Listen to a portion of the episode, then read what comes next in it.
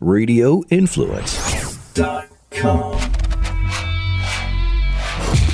Hey, gang, welcome into the A Place for My Head podcast. He is Brandon Thompson. My name is Jerry Petuck, and uh, we appreciate you guys sticking with us last week through our Audible.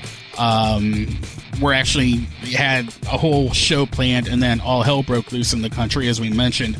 Uh, do want to send a big thank you to DJ Egan. Uh, you know, Brandon, I don't know about you, but uh, that conversation was enlightening on a million different levels. Absolutely. I mean, uh, I, with all the craziness that ha- had already been going on in the world with COVID, you know, I, I, I had sort of taken myself away from all the news outlets, uh, mainly, um, you know, mainstream media, national media, that kind of thing, not local, really, just because it, it you know, with, uh, having to stay home and dealing with the frustrations that came along with that. Um, I didn't need, you know, more negativity in my life. So I just stuck to the updates, you know, and, and kind of figured out when and where I could go, when I could go. Um, so, uh, you know, I, I naturally was uh, away from the new, from the news, um, primarily, and then having to do or not having to do it was a pleasure to do uh, the interview with Egan um, but I had to force myself into the the entire Floyd Floyd uh, situation. And you know you can't really have a deep conversation like that at all um, unless you're unless you educate yourself on everything that's going around. So like a, uh, you know l- listening to Lil Wayne's interview or Killer or Mike uh, Killer Mike's interview um, uh, some of the you know stupid remarks from celebrities, uh, including government and all that stuff, and then watching the unedited entire 10 minute you know uh, killing of, of of George Floyd. And and uh, you know and then and then right out of the gate after you know soaking all that in and you know and and and and then having to have that conversation you know it, it left me pretty rocked for a few days. And you know I, I i think i sent you a text message maybe the day or two after and i'm like are you kind of like still messed up from that conversation? And i don't think you knew what i meant but i was like i just think america's fucked up right now. I think we all are. And i think you said the same. Yeah i i mean it's I, I don't want to say this, but I almost feel like the country's foobar You know, yeah, yeah man. Yeah. You, you, you look around and and you know the whole COVID nineteen pandemic rolling right into this, and it's like, well, COVID nineteen the the whole issue is still out there, but nobody's talking about it anymore because we've moved on in the news cycle for obvious reasons. Right. But you know, we're going to circle back to this COVID nineteen thing, so it's still on the radar, and you know, it's like every time you look around and you go, what else could happen? Something else happens, you know. I didn't and, think it was going to be that. Yeah, you know, and you know, I'd be lying if if you know I said I was perfectly all right with all this because uh, yeah, I don't think anybody is. You no. know, uh, the the stress level on a million fronts is just off the charts. And you know, I'm I'm a newsy by nature. It's the radio guy in me, and you know, uh, I've been watching everything. I yeah. mean, everything I could find and, you know, I'm not a big fan of Fox News. I'm not a big fan of CNN because they're on two polar opposites of the spectrum. And, yep. you know, as you and I have talked about, you know, we're not going into politics. Don't, don't think we are. Mm-mm. But, you know, it, it's like there's no, and there's nothing down the middle, you know, and it's like you flip from one and it's this and you flip to the other and it's that. And it's just, you don't know who or what to listen to anymore. So you try to make your own educated, you know, decision on what's going on, but you don't know what to believe and what not to believe. And people are just upside down right now, man. It's a tough time. Yeah, I, I Egan said it best, man. He said, "I'm, I'm not okay right now, and that's okay to not be okay right now." Like, I, ever that's that's the only way I can sum it up. I'm not all right. Like we're not all right. We the COVID thing, you know, uh, the, I joke around the quarantine the quarantine 15. Like everybody everybody is talking about like weight gain. Uh, I swear to God, I think I'm the only person in the world that's lost weight through this, but that which is a good thing. I'm not. Good I'm not bitching. You. I'm not good bitching. I'm not complaining. I, I'm perfectly okay with that. but yeah, leave yeah, it, leave, leave, leave it to me to be the oddball again. right. But like you know, everybody, you know, COVID was such a a, a, a just weird situation because it's it like it it I don't want to say it creeped up on us because it kind of did, but then it came at us like full force out of nowhere. Right. Because there were the there were all the memes going around about coronavirus and and corona beer and stuff like that. that you know, all people thought that they were getting the virus from act, drinking coronas and stuff like that. And it was a big joke. And God bless sudden, those mental midgets. Exactly right. And then uh, all of a sudden, it it wasn't a fucking joke. It was real. It was the real deal. And and and the entire country is you know freaking out wearing masks and businesses are closed and people losing their jobs and and not being able to pay rent and you know so on and so forth. We talked about all that stuff, and then for this Floyd thing to happen, man, uh, it, it, it's almost like we couldn't take any more. You know what I mean? Right. And and to go from an extreme like COVID, and we're not out of it right now, hundred percent. So no, I mean, we're nowhere near it. no, but then but dude, I just the whole Floyd thing, and everybody's everybody's got an opinion right now. Everybody's got an emotion right now, and everybody's willing to fight right now. It seems like, uh, and then you sprinkle some consp- conspiracy theorists, on, you know, on top of that, which is just mind blowing. To you know, I don't know. I think that might be uh, a chemical imbalance of some sort, but um, I'm I'm just saying, just whatever. But uh, you know, how much how much more can we take at this point? Hold on, I've got to take my tinfoil hat off. Hold on. no, but you know, it, it, the you, you, mentioned the COVID thing, and and you know, personally, I'm kind of in a weird spot because you know I don't know up from down. Um, you know, I, have talked before about the autoimmune issues I have and, and this and that. So I've got to be real careful because I've also got a history of, of, of collapsed lungs, you know? So it's like, yeah, I'm looking around, yeah. I'm going, well, do I go back to the office? Do I stay hidden in the closet in the fetal position like I've been for the last two and a half months? What the hell do I do? You know, yeah, and it's like, yeah. you know, going to the office is fine because, you know, it's, it's basically just, you know, my business partner, Jason Floyd and I, and that's fine. That's not the issue. The issue is coming right. in and out of the, of a public building, you know, because you don't know what to touch, what not to touch, how to touch it, if it needs to be touched, opening doors, who's touched the door. You don't know up from down anymore. You yeah, know, and, man. and to be brutally honest, other than to run to the grocery store and run to Costco, my wife and I haven't done shit for the last two and a half months. Uh, yeah, I mean, I, I feel and, like I haven't done shit, you know? Yeah, and that grates on you mentally as well because, you know, the whole country's basically been under house arrest. Exactly. That's exact. That's such a good point, man. That's a that's such that's such a good way to describe it. It's what it feels like. Um, I kind of like not even what it feels like, but it really was because we were just stuck in here. I mean, w- the wife and I and kid, we, you know, we thank thank God we're fortunate enough to have a pool and you start to grill out, and pretend every day Saturday, but that got old mm-hmm. pretty quick, right? But you know, I'm trying to open up a business right now, and I was supposed to be open last week, and I'm still under construction. So like, we're all feeling it, you know what I mean? But the America and quite frankly, the world did not need the Floyd situation. Um, did, yeah, did if, if there was a way to make a shitty situation shittier, that was it. That was that was it, man. And I mean, whew, I'll never like I I only had to watch that one time, and I'm not like I'm never gonna watch it again. But no. I mean that it's uh, I'm so I'm I don't know if happy is the right word, but I'm I'm I'm I'm proud I'm proud of whoever made the decision to up it to second degree from third degree murder. Yeah, that was uh, Keith Ellison, the state's attorney up in, in Minnesota. There and, you go. Yeah, you know, and my fear was that he was going to try to go for first degree, which was never going to fly because that you need premeditation for that. Exactly. And, yeah, and there's no way they were going to get that because that guy didn't wake up that morning and go, "Ho hum, I'm going to kill this dude today." Yeah, but I uh, feel, I feel like, by the way, about how he did that shit and his his his his past, his history and stuff like that, I I, I think he he woke up every fucking morning waiting for his chance to do that. well, the thing I'm encouraged by is once we got past the first few nights of the riots and the looting and that stuff, now we're finally starting to see, for the most part, throughout the country, peaceful protests, which is is you know what this country was was built on, and you know the the people that are going about it the right way. You know, uh, and I think I said this last week when when Egan was on. You know, this almost feels like the the '60s civil rights movement.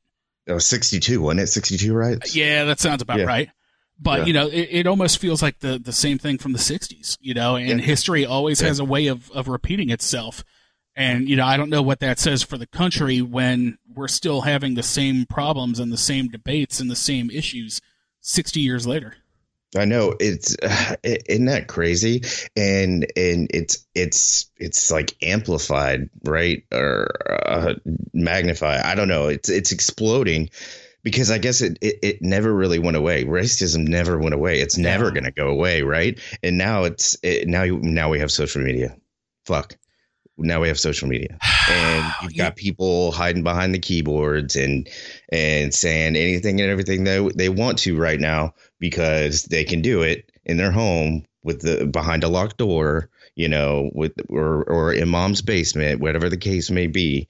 Uh, but people get ballsy on the internet and they say whatever they want to because there's no repercussion really.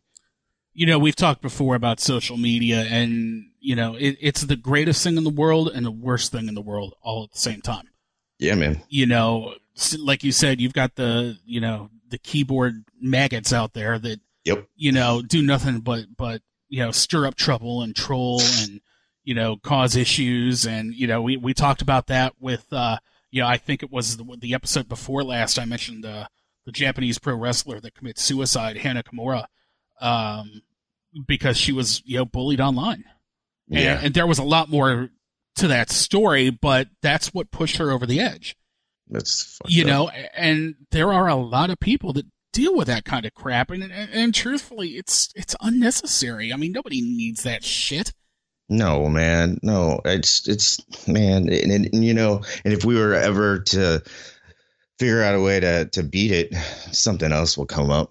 You know, something some some other type of bullying, some other type of fucking with another person will will will pop up. You know what I mean? And God knows what the youth of today is doing that we don't know about. I mean, I'm pushing forty, and I mean, anywhere, anything from fucking t- Tide Pods to, uh, you know, what, whatever the hell. I mean, I, I don't know where these guys come up with these challenges and, and, and whatnot. It's, it's, it's, it's sort of disgusting, but, but the, the ugly dog in the mix is social media. it always. just seems to me like people can't think for themselves anymore they you have know, to follow and, I, I hate I hate the analogy of sheep because I think it's so played out and it's so ridiculous. really, that's one of my favorite though. Sheeple.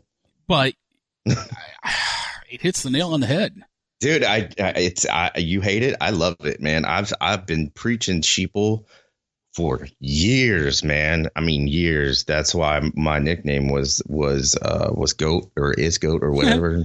um because uh and and you know, we've had the discussion about my logo with the goat and the tentacles Right. and and what that represents and whatnot. I don't have to rehash it, but it, it you know, sheeples and it, it, a, a main reason for that. You know, uh, uh, it's it's society to me, man. It's it's the Kardashians. You know, it's it's everything that's wrong with this world, and everybody thinks that they have to live up to a Kardashian or some shit like that, or do what they do, or do what their favorite rapper does, or do what their favorite favorite uh, you know rock artist is, whatever the fuck. You know, it's it's it, it's it, it's never them. Right. There's no genuine realist out there anymore. I, I don't know. Or I don't know. It, it, it's just a bunch of fo- followers. Sheeple would call it what you want, man. But that's what it is. Well, and, and I hate to to group this guy in with the Kardashians because I think he's a much better person.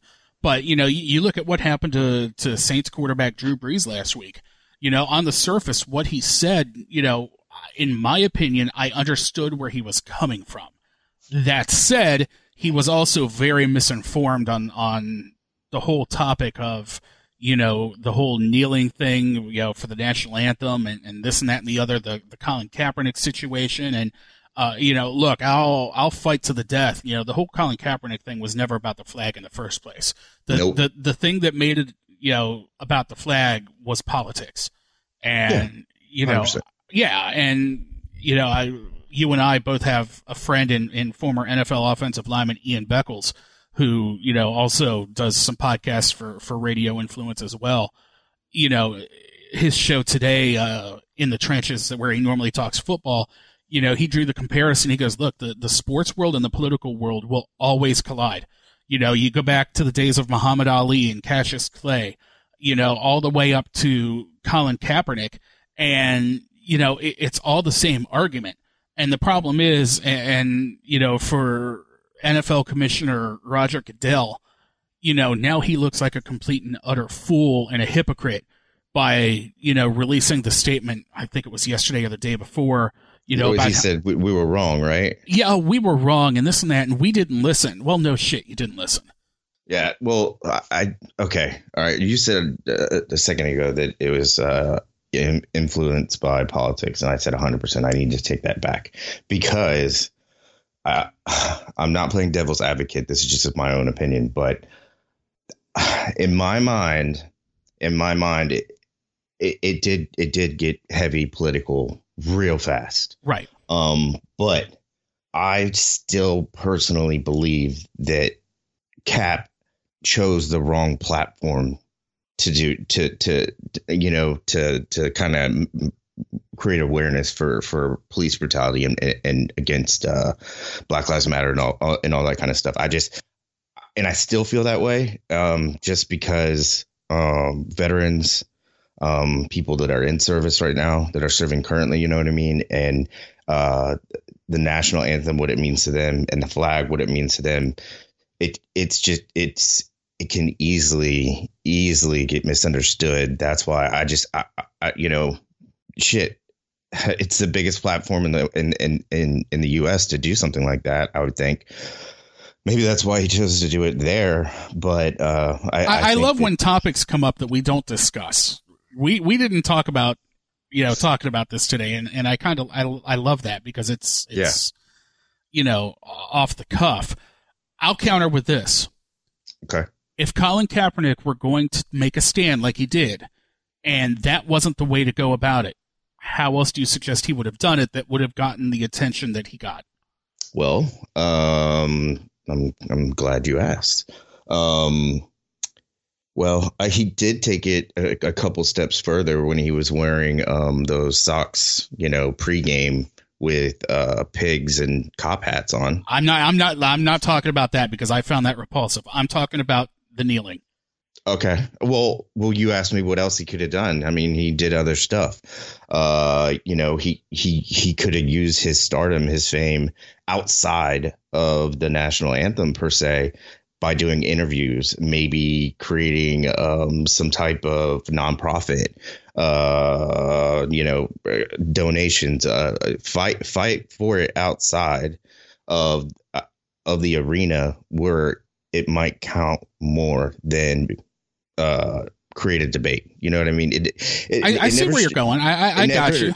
It never should have been a debate. Okay, like the what he what he was you know kneeling for. Now if it if it took the Floyd situation for you to understand that, fuck off. But but but had he had he done it in a different way, it wouldn't have created such a a bad image. It wouldn't have gotten uh, it wouldn't have gotten the attention that it got. Right, but but are we going to call it like good publicity and bad? It's all the same. I mean, no. Colin got, Kaepernick has said all along that he was doing it to bring attention to the the civil rights and and the black. I don't want to say Black Lives Matter because it didn't exist at that point, but but the civil rights and the racial inequality. He's never wavered from that fact. No, no, it wasn't him that, that yeah, it wasn't him that made it about the flag or that made it political it was always he and he's always stood his ground. So, yeah. you know, but, but, in the process, in the process, our veterans and uh and um and men and women serving right now took great offense to that because he chose to do it during our national anthem while our flag is being watched by uh, you know, millions of Americans, if you will, whether it be at the stadium or on t- on television.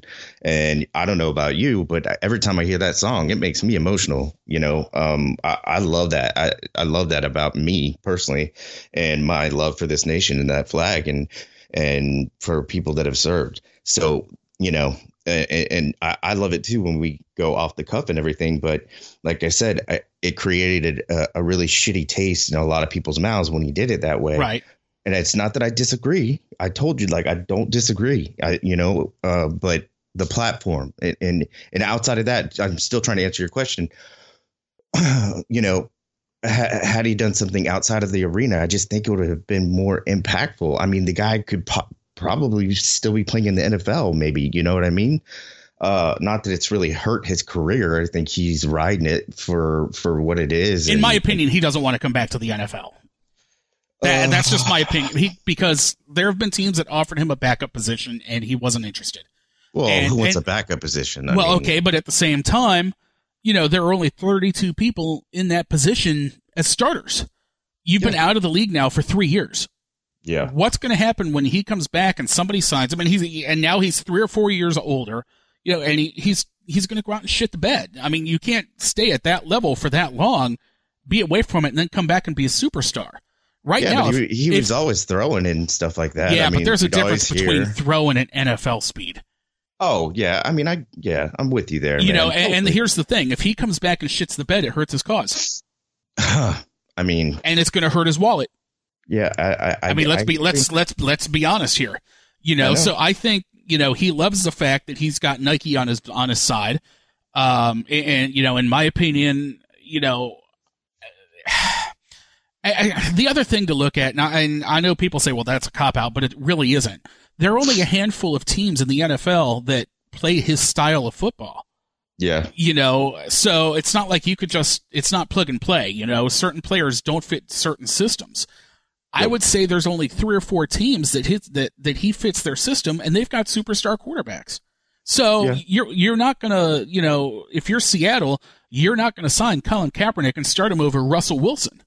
No, you know, no. but that that's that's that's a whole other conversation. We're not going to get into that, but you know, yeah, sports talk. yeah, I, am going. I'm, I, dude, I'm I'm going back to my roots. But um, yep. you know, you said to do something, you know, off the field, and and I get that. But what you don't realize is that 95% of NFL players have their own nonprofits and their own charities that you've never heard of. Oh no, I I completely agree, man. I mean, I will never, ever, ever, ever, ever forget when the, when the NFL fined uh, uh, Brandon Marshall for mm-hmm. uh, dressing up his cleats for for mental health awareness, and then then you know, once they find him and it, it, he got the attention that he needed for that, um, then ne- the following year, I feel like it was Nike goes and customizes all the players' cleats, and now it's acceptable. Right. And after his fine, you know, I, I find that fucking ludicrous, to be honest with you. But, but, uh, um, it, I don't even know where I lost my train of thought. well, I was say we we totally went off course, and now people are like, "Well, fuck that! They're talking bullshit." Um, you know that that led to we we were talking about celebrities and not wanting to group you know group this guy in, but Drew Brees made his comments about you know he took offense to the Kaepernick thing because you know it was disrespectful to the flag, and you know that's great, and Drew Brees stepped in it because you know he was kind of ignorant on why he was why why Colin Kaepernick actually did what he did, and he got called out for it by 99% of the NFL. Yeah. You know, yeah. and you know that that leads to the whole social media pressure and and this and that and the other and you know we've been teasing for 2 weeks now that we were going to have, you know, former Super Bowl champ Randy Cross on um, you know, and that kind of leads into, you know, what we had planned for last week until all hell broke loose. Um, you know, we'd seen the story about University of Tennessee quarterback Brian Maurer. Um, he was a freshman last year. He actually started four games for the Volunteers. Um, he's a semi-local kid for us. He's he's from Ocala, which is about what ninety minutes up the road from us, north of us. Mm-hmm. Um, and you know, story came out back on May first. Mike Wilson from the Knoxville uh, News Sentinel uh, did a story about Brian Maurer, who came out about his struggles with depression. And this kid's story is just ridiculous. And, um, you know, I'm going to pull up his Instagram because this is where he originally posted, uh, you know, his story. And, and I'm going to read it to you because I, I don't want to get, I, I don't want to mix his words. So indulge me here for a minute. Uh, Brian Maurer, uh, who's uh, at Brian Maurer, M A U R E R 18 on Instagram, uh, on May 1st wrote, quote, in honor of May being Mental Health Month, I'm encouraging everyone to seek help, but also to speak up and to share their stories. Here's my story. Since the seventh grade, I've struggled with anxiety and depression. This battle has been long and hard, and it has been an everyday battle. In the seventh grade, my father was sentenced to 25 years in prison. Around the same time, my mom and stepdad split up, causing me to have to grow up pretty early. In the ninth grade, me and my mom decided it would be best if I moved in with my grandmother while she moved for a little bit, causing even more depression as I was no longer with my mom and younger sister. Let's stop right there. That's a lot right there. Uh, yeah. For a kid, you know, who's seventh, eighth, ninth grade, you know, what is that, like 11, 12, 13 years old? Uh, yeah, yeah, I believe. Uh, would you say 11th or 12th? Seventh grade, ninth grade. Okay, yeah. Probably 11, yeah. 11 12 years old. Yeah, yeah, yeah. Sounds about right. So, so that's a lot right there. Let, let, let's continue. Junior year of high school, one of my best friends committed suicide, and I had never felt so low in my entire life. One of the strongest people I've ever known lost his battle. Dwayne always had a smile on his face and was always telling me I was going to be something great. At this point, I knew I was in trouble, but I still refused help from anyone. Okay, so now dad's sentenced to 25 years in prison. You get shipped off to live with your grandmother because your mom and little sister are moving around, and now your high school, your your one of your closest friends commits suicide, all before your junior year of high school. Okay, that, I, I, can't even fathom. no. Let me continue. Senior year, Senior year of high school, I lost two friends to gun violence. I slipped even deeper into a black hole, and I turned to everything else but seeking help. I was embarrassed to be like this. I always thought as a guy I had to have tough skin and not let anything bother me. What, what do we always, sound familiar? What do we always talk about? Yeah, I, mean it's in it's pretty much in every dude's uh, every dude's story. It comes out and talks about um, mental health issues and depression, depression and all that kind of shit. It's always a, it's always a macho thing, right? Yep. We're not allowed to feel that way. Yep. He continues. I thought I needed to stay strong for my family and that they couldn't see me down and that I was their shoulder to cry on. I always thought I needed to be the shoulder for people to cry on when deep down I was screaming for help. Now, here's where it gets deep. Keep in mind, this is Brian Maurer, freshman quarterback at the University of Tennessee, starter of four games in his freshman year, which in the SEC is almost unheard of, by the way. Yeah. He continues on Wednesday, January 22nd, 2020. I planned to take my own life. I thought I lost my battle with depression and that my pain had come to an end as I was going to do it. I looked up and I said, God, if this isn't your plan for me, please send a sign. Two minutes later, my mom called me with my baby nephew Jeremiah, and she said she was just calling to say she loved me. I then mm. knew that by ending my pain, I would be causing so much more to the people who loved me. Think about that. Yep. Yep. Yep. I. He's fortunate to have realized that, you know. I got that that hits so close to home because you know I, I, I talked about my story in 2013 and how close I was to you know come into that conclusion and had it not been for my mom and my wife showing up when they did I I don't know if I would have done it or not right you know and for this kid who you know for lack of a better term I'm going to say he has a high profile job even though he's a student athlete that's a job it is you know an 18, 19 year old kid to open up like this publicly and to have it in not only the local newspaper, but the freaking USA Today. I can't even imagine what this kid was going through.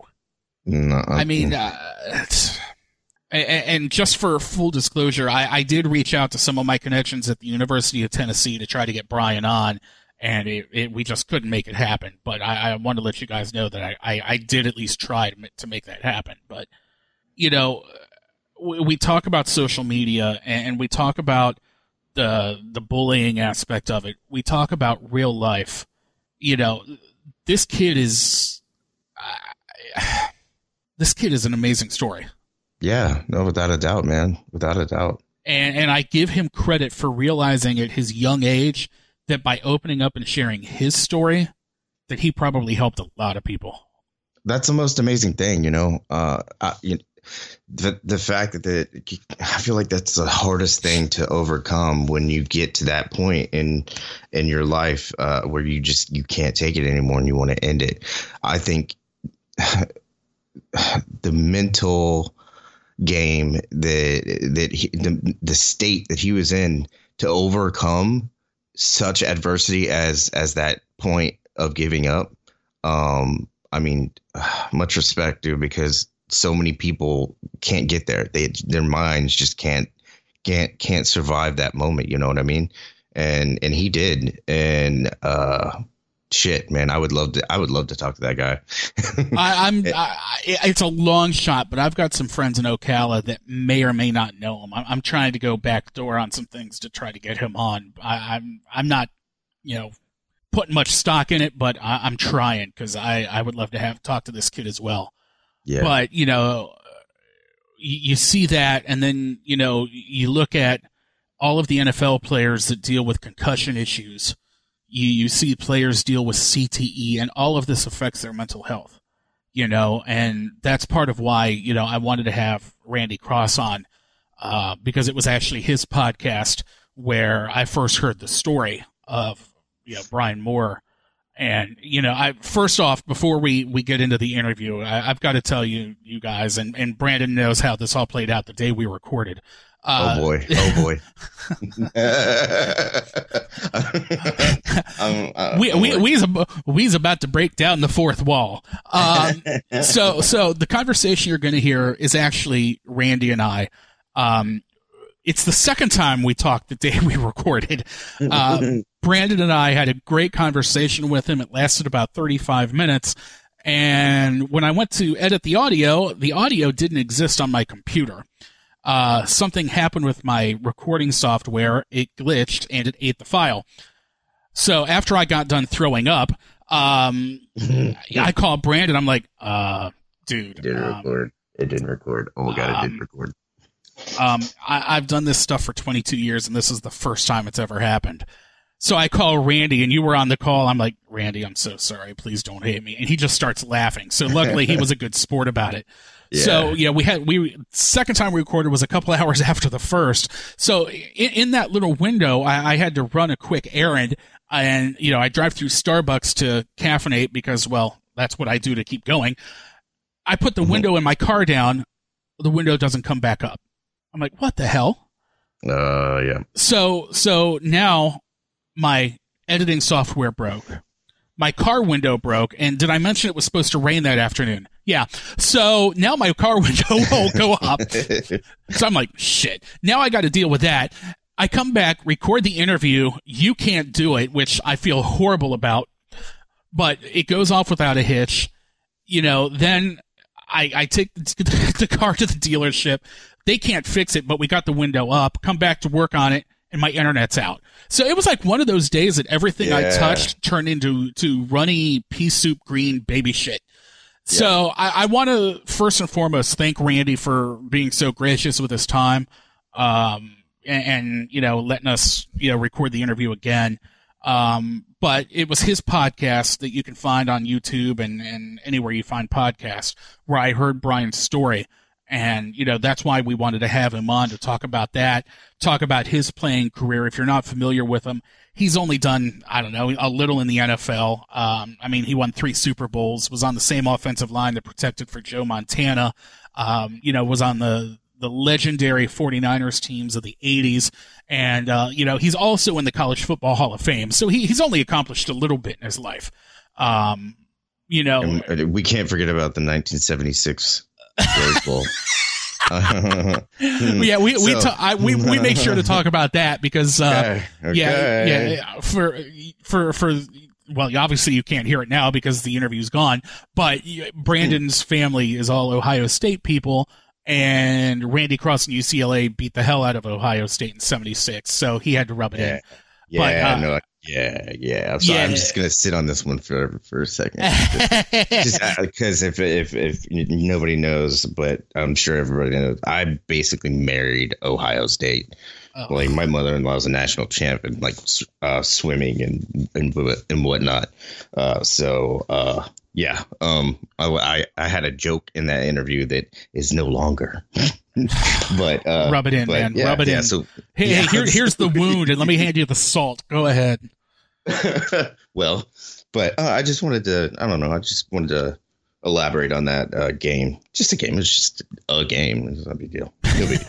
it's funny you married into an Ohio State family because my whole family is. Uh, for those that don't know, I was born a little east of Cleveland, but you know, my family moved down here while I was still in diapers, so I call Tampa home.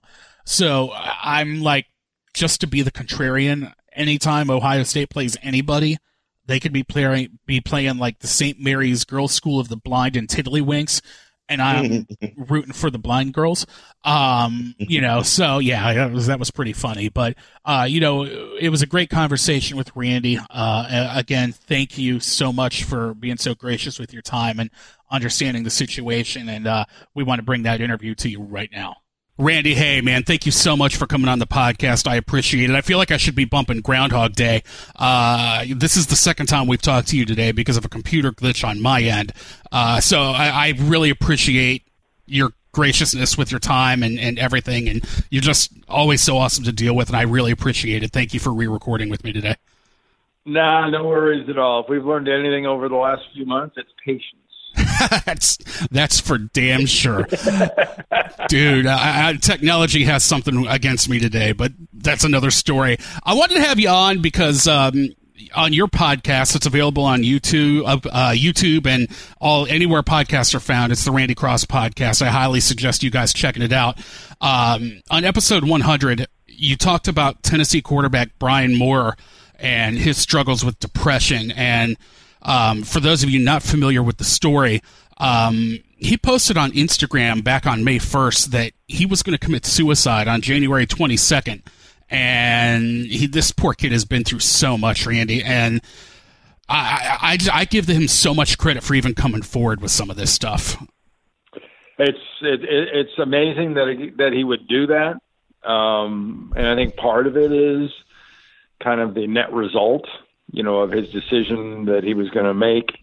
Um, that was interrupted by a call from his mom, uh, just basically conveying three pretty simple words to him: "I love you," and and it really, I think, set him right uh, as far as all that, and it's just a reminder. You know, there, there's a lot of people. We most of us have no idea, even family, you know, what's going on between their ears. So never hurts to never hurts to throw an "I love you" in there and ask people how they're really doing, just to just to check in. But it was a it was a good ending. It was uh, you know kudos to college football talk and and everybody else involved that that got that out there and and got it in front of people because these days that's that's kind of like the other thing that people don't talk about is is the mental health side. Yeah, no doubt, and you know that's the whole premise of, of this podcast and you know, Brandon and I openly admit we're not mental health experts at all, but, you know, we're a couple of guys that have dealt with our own battles. And, you know, if our stories can help anybody else, you know, that's why we're doing it. And we've seen a, a really positive reaction from it. But you know, let, us talk about the stigma of mental health, especially you know with men and in in the athletic world, in the sports world.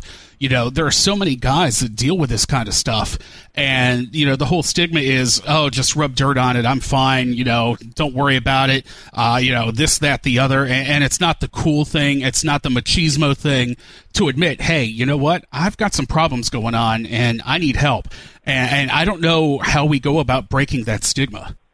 It, it's not going to be easy. I, I, I think to a to a somewhat to a degree, as a society, it's getting to be much more commonplace to either a talk about it or b just sort of admit that there is some kind of an issue. Um, and that's a that's a fantastic thing. You know, I, I think back back in back in the proverbial day, I would say 30 years ago it was completely different. 20 years ago, it was still pretty different. Even 10 years ago, um, I think it was it, it was you're admitting a flaw, you're admitting a weakness, you're you're sort of letting letting the doubt and the weak in. And ironically, for the people that do have the guts to kind of confront this and and and deal with it, it's the exact opposite. You know, it, it comes to be a strength. It comes to be, you know, something really really positive, not something negative. So, I you know, net result, it's it, it makes us all, I think, a little bit better. The the fact that people can feel comfortable doing stuff like that. Yeah, no doubt, and you know, it, it's it, it's a it's a sad state of the world where people who need help are either a afraid to get it or b don't know how to get it and you know we're, we're talking about the sports world and the athletic thing and you know i, I again I, am sitting here while we're talking looking at Brian Maurer's instagram post uh, about you know, wanting to take his life on January 22nd of 2020. Mm-hmm. And, and, he said, quote, you know, I, I thought I lost my battle with depression and that my pain had come to an end. And I just looked up and said, God, if, if this isn't your plan for me, please send me a sign. And like you said, literally two minutes later, his mom called. That's just I mean, I, I, don't. I, am not the most religious person in the world, but sometimes there's just divine intervention that jumps in and yeah. it takes over, you know. And I, don't know if that's you know a mother's love or, or ESP or I, I don't know what the hell it is, but it's such an incredible story. And you know, so many athletes, and, and like you know, like we've talked about, you know, men in particular are afraid to talk about it, and you know, in the sports world in particular, I'm sure you played with guys that that dealt with issues themselves, and and probably never got help either. Yeah, I mean most most work environments are com- in- incredibly competitive.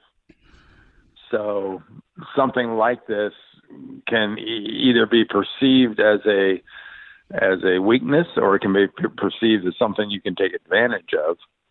Um, you know, there's plenty of guys I played with when I was still in the NFL and even in the college side that had some pretty good mental issues.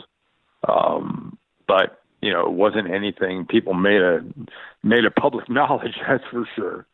And it was something, you know, you kind of you kind of joked about it. You know, so and so, hey, he's kind of crazy, but at least he's he's our crazy guy. Um, yeah, and and it's it's just something that now, thank goodness, has become. Not that it's more prevalent. I, I think dealing with it is more prevalent. So that sort of makes it seem like there's just you know an increased number of people out there, but you know, there I can't tell you between guys you play with or guys you play against, you know, uh, the erratic uh, moods, the erratic performance, the erratic, um, you know, kind of personality changes some people go through. Um, is something that you know, as a non-trained professional, you know, I didn't I didn't have to have a PhD after my name name or an MD to know some of these guys had some had some stuff going on.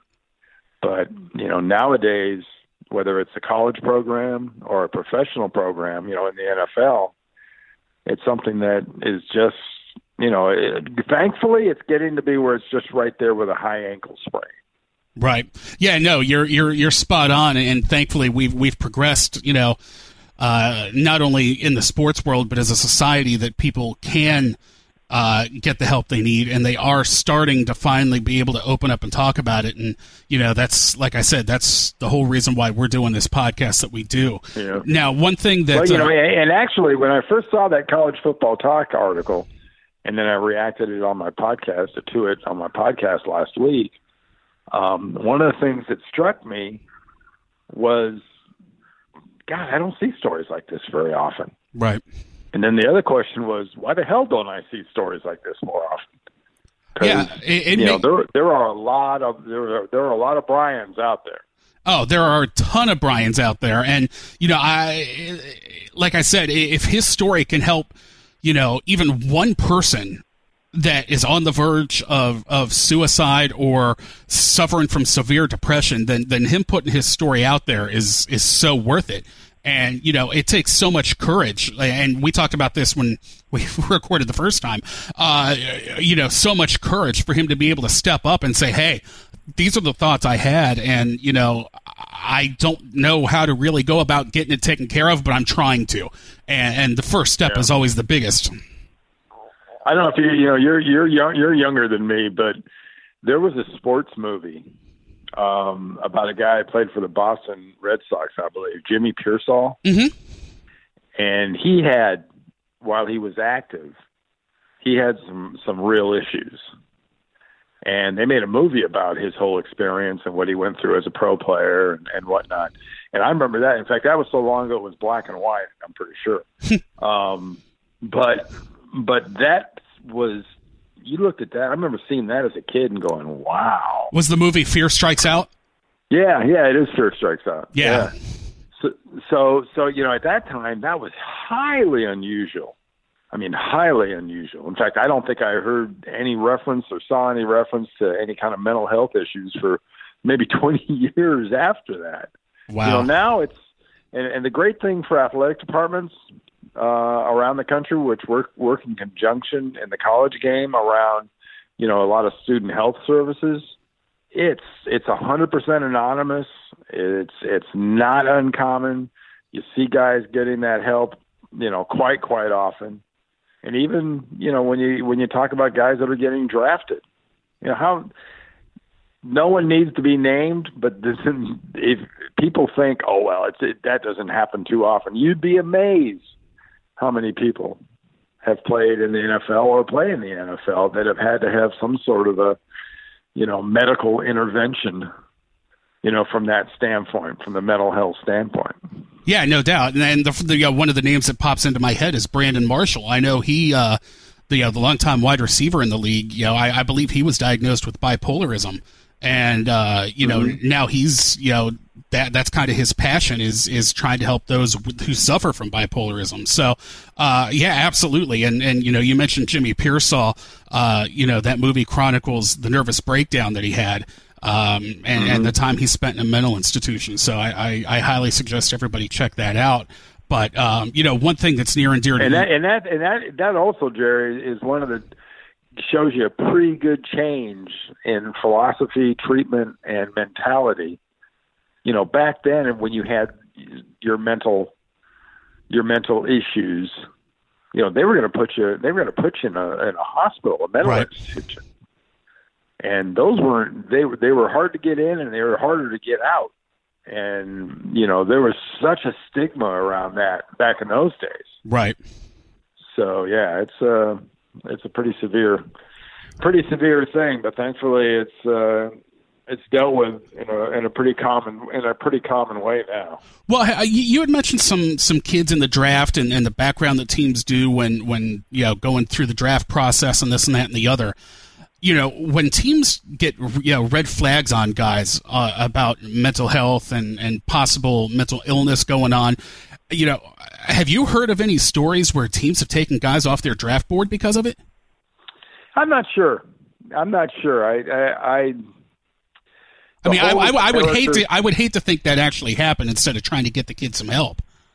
Well, the character personality is kind of an all-encompassing category, you know, when it comes to draft evaluation. So, has it happened? Yeah, I'm sure it has. Mm. I, I, don't think there's any doubt. It's it's just that's the reality. They're they're not the whole pro sports world in general is not exactly open minded. Uh, that's when for it sure. comes to that. They've got they've gotten a lot better, but they're not exactly open minded. Yeah, well, one thing that's near and dear to your heart is is the concussion issue. Uh, you know, and this kind of ties into the mental health aspect because of, you know we we've seen so many former players suffer from CTE and not know what was going on while they're alive. And of course, the testing for CTE can only happen, you know, once once someone has passed. And uh, I, I, know you've donated your brain to uh, CTE research and, and, concussion research, and the work that uh, yeah, Chris Nowinski has done at the Concussion Legacy Institute has just been amazing. Um, you know, I know you haven't suffered too many, you know, side effects of it, but but the concern is still there. Oh yeah, oh yeah, it, it, it has to be. I've I've just just being an observer of those around you and um, some contemporaries and, and some people that played after I played that, that have had to deal with whatever their issues have been, whether it's been, you know, depression or some of the character changes that have occurred that later on after, you know, sadly they've passed that the, you know, the in postmortem, they do diagnose something in the way of CTE, but, you know, CTE and Parkinson's and Alzheimer's and dementia and, you know, all these, you know, terrible things that happen um, to you from a mental health standpoint uh, which it's getting to be a pretty accepted fact that repetitive head injuries can go a long way towards towards bringing some of that on. But you know, I, I, I think it's just important for the young people that are starting to play now, or the people that are playing now, to make those informed decisions. And and, and they've got the facts, they've got the information, um, which is something we didn't have, you know, back in the 70s and 80s um, not until really around 2000 or so could you say slap you know fact that yeah yeah this is what it's this is what's going on whether you admit it or not you kind of knew what was going on. Um, so it's the ability to spread as much information as possible um, to as many people as possible just to get some eyeballs you know on on this this side of the the mental health standpoint. Because if from a from a mental health standpoint, if if you can find some sort of mitigating factors as to what brings this sort of misery into people's lives later in life, um, I think it'd be uh, absolutely monumental uh, discovery if you could actually find those things. Yeah, and you know, you, you played with so many guys, you know, the the Dave Duersons that had, you know, the CTE issues. Uh, you know, Mike Webster comes to mind. I mean, the entire movie Concussion mm-hmm. was based around him. Uh, you know, I was friends with Tom McHale, who also played in the league for quite a long time, and uh, Tommy was just a, a, great guy. And you know, when when his downfall really hit, I mean, it, it kind of blindsided me because I didn't know he was having those kind of issues, and you know, it was just it, it was heartbreaking because he was just this big, gentle giant, and it just when it turned, it turned quick, and, and you know, it, we when we talked before, you know, we, we talked about you playing at you know you're six four, about two seventy, and and now there are guys playing the same position you did all these years later that are 60, 70, 80 pounds heavier than you were. And the game has just progressed so much, you know, from a speed and power aspect that every time these guys mm-hmm. get hit, it's it's like a mini car crash. And yeah. you know, you know, when you think about it, you know, these guys are having 35 to 40 car crashes a game. Yeah, yeah. I mean, that's that's kind of been the analogy forever about about the game of football. Um, the the sort of good news is the game has gotten much safer. I think for the participants, um, if there was a lack of not lack of control, but I should say lack of legislation, lack of lack of rules, lack of um, you know the, the officials and the coaches sort of taking it upon themselves to to make this game safer. Um, the physics of this thing, when you start thinking about it, I mean, you just look at some of the players that are. Look at Isaiah Simmons mm-hmm. from from Clemson, guy that came out this year. I mean, he's six four. He's two hundred and forty one pounds, and he ran a four three seven forty. That's crazy. Do, do that. Do that math. Do that math on you know size and velo- weight and velocity and mass. I mean, just it's it's scary the numbers you can start cranking out. And though there were some big guys, I mean, John Lynch was a good sized guy. Dennis Smith was, and Atwater, and go through all these these guys that were big hitters um, but now there's they're adding some significant speed, and it's not unusual. So, but the game has changed. It, those big splatter hits that used to be commercials and ads for the NFL, a they don't do those ads anymore uh, because of a lot of the attention on this subject, and b those same hits, though they do occasionally still happen, they're they're quickly followed by you know flags, fines, and uh, suspensions. So it, it's something they're they're they're starting to get that out of the game, and that's good for everybody involved. Because, like you said, you know, you look at the size, you look at the weight, you look at the speed, and those collisions could be pretty nasty. Yeah, I mean, guys like Lynch and Atwater that you mentioned, Chuck Cecil, you know, guys like that. There's no way they could even play in the league today. Oh, oh, you know, a guy I played with that's a Hall of Famer. That's you know one of the better defensive players ever, Ronnie Lott. Ronnie Lott, yeah. And he made he he was he, people forget he came in the league as a corner. That's right. Yeah, you're right. Um, and he was a beast early in his career. I mean, he used to abuse people. That's I tell people all the time, you know, don't get on your high horse about you know defense or offense or this position or that position is the best it's ever been. You know, get out some old tape. Look at what Ronnie Lott did as a corner. Look at look at some of the things that Mel Blount did at Pittsburgh. You could throw Rod Woodson and, in there as well. Yeah, and Rod. But I mean, you look at Mel and Mel's size. I remember the first time I was in a Pro Bowl, uh, January of '82, because I think Mel was in. He was in the Pro Bowl, as was Jack Lambert, and they were the same dang size. Mm. And I remember looking at that, looking at those two guys, going, "You got to be kidding me! That's a corner." you know, so a different style player. Mike Haynes was a guy that was, you know, six two, six three, two hundred pounds, but he was never really the hammer type. Right. Um, but those guys, you know, the the Blounts and the people like that just abused people. And and but that's another adjustment the game has made. So from that standpoint, I think it's it's fantastic, and they've they've actually kind of uh, I don't know they they they've they've shown a little growth. Yeah, it's it's funny you mentioned Ronnie Lott because during my time with the Buccaneer Radio Network, his son Ryan Nece was a linebacker for the Bucks, and yeah. he and I got to be be. But I'm not going to say we were friends, but we were on we were yeah. on really good terms, and you know he's such such a class guy, and you know he would tell me stories about you know his dad, and it's just you know it, it's amazing. And and speaking you know speaking of Ronnie Lott and, and the dynasty you guys had, you know let, us talk a little bit about your time in the league. You know, you've got three Super Bowl wins with the 49ers. You lived through the whole 49er dynasty days, you know, blocking for Joe Montana and playing with the likes of Jerry Rice and Roger Craig. You know, what what was it like being in those huddles? Uh, it was pretty crazy. It was an advantage, I'll tell you that. Um, and you, it was something you knew from the very beginning. You know, it's, I was with Joe from 79 through the end of Super Bowl 23 in January of 89.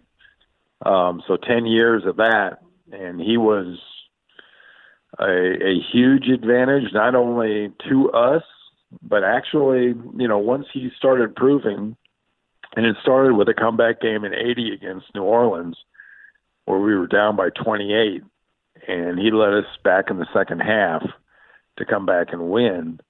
But then doing it on a repetitive basis now for that 10 years, um, you you'd look at a defense and you'd see it in their eyes. They knew they knew they were screwed. They knew they were in deep, deep trouble. Um, and that was that was an advantage not only to him but also to us because if if you're not aggressive and you and you're not you're not 100% committed, that's an advantage for the other guy. So his ability to do that, you know, gave us that advantage. And it's the same thing, you know, Peyton Manning's teams have had those, Brady's teams have had that, you know, Kurt Warner's teams had that. Um, go down the list of any quarterback, you know, of any kind of significant ilk, that's the kind of thing they have. The difference is the guys that close games, the guys that steal games in, in the other in, in your opponent's uh, language uh, or fans, uh, those guys that steal the games are the guys that are are feared the most, and actually there it, there's the least amount of surprise involved. when they come back and do it because people kind of expect it. So I, have always heard the story, and, and you can probably vouch for this because I would imagine you were in the huddle for this. But uh, Super Bowl 23 and 89, fourth quarter, you guys are, are driving down the field. Did he seriously look up in the stands and recognize John Candy and talk about it in the huddle? Well, actually, it was kind of a throwaway line. Um, it was before the drive started.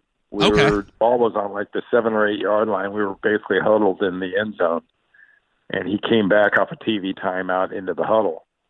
And you could say we were a little uptight. We needed to drive like 92, 93 yards to get a, a touchdown or a touchdown to win, field goal to tie. Um, and he gets in the huddle and he kind of looks around, and Candy was standing on the sideline. I'll say I would imagine John Candy would be kind of hard to miss. He was a big dude. Yeah, he well he was on the Cincinnati sideline. So looking through the huddle, I guess Joe spotted him, and Harris Barton, who was our our young right tackle, uh, was wired pretty pretty tight and was pretty pretty much vibrating. He was so uptight. Um, and Joe just kind of goes, "Hey H, is that John Candy?"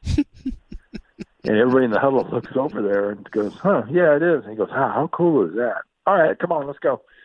And it just it was a tension breaker. That's awesome. But, yeah, it was. Uh, and it was one of those things about oh, 10 years later, there was an executive producer at CBS Sports named Terry Ewert who was working with NBC back then. I think he was working on their um, their pregame show, and he had gotten John Candy that sideline pass. Oh wow! Yeah, yeah. So when he, yeah, because that was one of those stories that started and grew, and you know, practically a guy was in the huddle with us by the time you know things after after a while. And Ewert came up to me at a at a seminar because he the subject came up, and I just kind of I didn't blow it off. I didn't make a big deal about it. And he goes, you know what? I, I sense you're kind of hesitant to talk about it. I just want you to know that I'm the guy that gave him the pass that night. Oh wow! I was like, oh, cool. So I'm not crazy. Oh, that's a great story. That's awesome. Uh, before I let you go, because I've certainly eaten up enough of your time today. Uh, Brandon, who we recorded with earlier, unfortunately couldn't be here for the re-record because, well, my computer sucks. Um, he wanted me to ask you about the big UCLA win over Ohio State in the Rose Bowl in '76. Yeah, it was it was pretty fabulous. We had played Ohio State earlier in the year in '76 or '75, um, and gotten just blasted. I think they beat us by 21 points, and we were, I want to say 17, 18 point underdogs in the Rose Bowl. Uh, Ohio State was the number one team in the country, had a legendary coach in Woody Hayes, had a consecutive back-to-back years Heisman Trophy winner in Archie Griffin, had innumerable. I mean, I'm willing to bet you there were if there were if there were ten, there should be twenty uh, NFL draft picks on that team from Ohio State. Um, but we ended up beating them in the Rose Bowl. And probably one of my lasting memories is we were up, I think at the time, 23 to 10 or something and I was standing on the sideline. Uh, Ohio State had the ball, or no, we had just gotten the ball back, and so he took out a few of the linemen. So we put our backups in, and I'm standing next to Dick Vermeil, and Woody Hayes starts walking across the field. There's like a minute and 20 seconds left, but he just used his last time out. So they snap the ball, and we quarterback kneels down, and Woody starts walking across the field, and Dick Vermeil looks over at one of his assistants standing with him, and says, "What the heck do I do?" and he goes, "Hey, it's Woody Hayes. Go shake his hand." you know. But wow. um, yeah, that was a that was an incredible win. It really, really was, and it was you know, for in my career, as little winning as we did early on with San Francisco, that was uh, definitely the highlight of my early football career. Well, I, I can only imagine, and I know Brandon uh, has some family that's diehard Ohio State fans, and you know I'm I'm the contrarian. All of my family's from up there, so you know, of course, me being the contrarian, I root for anybody that plays Ohio State. So thank you for that win. I appreciate that. no problem. No problem. Randy, look, I appreciate the time. Let everybody know where they can find you on social media. Yeah, my pleasure. Um, you know, it's it's Twitter, Facebook, the whole thing. Uh, everyone knows. Just go to the search bar and you can find just about anybody in the world, social media wise, or you just go to randycross.com. Uh, and I would suggest you check out this week's uh, podcast because my production people did a great Memorial Day tribute that the whole podcast kind of starts with, and it's pretty special, as it should be, recognizing the the amazing people that have sacrificed what they have for our country. Yeah, no doubt, no doubt. Randy, thank you so much for the time. Again, he's Randy Cross, host of the Randy Cross podcast. You can find it again at YouTube, all of the uh, podcast platforms, you know, whether it's Apple Podcasts, Stitcher, TuneIn, iHeart, etc. Randy, again, thank you so much. I, I know I've been a total pain in the ass to you today, and thank you so much for being so gracious to let us re-record this. Thank you, Jerry, and good good luck with all the craziness we're going through. We want to thank Randy Cross for his time. Such a good guy, someone I've I've talked to a million times over the years during my sports radio career. Just just an all around great guy, and you know, winner of the 1976 uh, Rose Bowl. yeah, it was the Rose Bowl, right? It was the Rose Bowl. Yeah, the 76 Rose yeah, Bowl. Yeah, yeah, yeah. Um, there was like a, a, nickname for it too. I'm looking for it right now. Well, the score was 41 to 20, so they killed them. um, but uh, top ranked Ohio State 1976 Rose Bowl victory, largest one of the largest upsets in Rose Bowl history. Mm, yeah, denied an, uh, an Ohio State University national championship. And you know there what? You 44 years later, I'm still okay with it. Yeah, perfectly okay with it. But yeah. again, you know, we want to thank Randy for his time, some great insight. Love the story he shared, and I'd always heard it, but I, I wanted to get it, you know, from the horse's mouth about Joe Montana in that Super Bowl in '89, recognizing of all people John Candy on the sidelines. That's hysterical to me. Um, just some great stories from Randy, and we really appreciate the time. Uh, guys, that's going to do it for this week. Uh, next week, uh, we've got uh, a different kind of show, I think, because we're going to talk a little bit uh, about some of the stuff going on in our lives, and uh, you know, kind of get back into some stuff that uh, I, I, think you guys can all relate to. Um, you know, I I text Brandon last night with an interesting story. And I'm, I'm trying to pull it up real quick. I should have had it ready. Uh, an interesting story from the Washington Post about um, they call them adverse childhood experiences or ACE ACE, ACE, um, that I think is going to really explain quite a bit of things uh, that that we've talked about, and and I think Brandon and I can both kind of hit on that from a different perspective. Um, oh yeah. Yeah, it's something that I think a lot of people are going to relate to because you know I know Brandon, you and I have talked before, and you know I've I've said a million times, you know when it comes to self care, I I suck at it. I just I don't know how you know that's something that was never you know ingrained in my mind and i never understood why until i read this article. Yeah. Yeah yeah yeah. There's a lot of good points in this thing man. Yeah so I, I can't wait to really sink our teeth into that. So we're going to do that next week. In the meantime uh, guys be safe. Stay calm. Try to relax as much as you can because lord knows there's enough shit going on in the world right now. Just sometimes disconnect, you know, whether it's social media, the news, TV, whatever, just for your own sanity. Sometimes you just got to do it, you know? Mm-hmm. I agree. So until next week, he's Brandon Thompson. My name is Jerry Petuck. You can find him on social media at Brandon Promo. You can find me on social media pretty much everywhere at Jerry Petuck. And until next week, guys, this has been the Place for My Head podcast. Don't forget to hashtag get it out.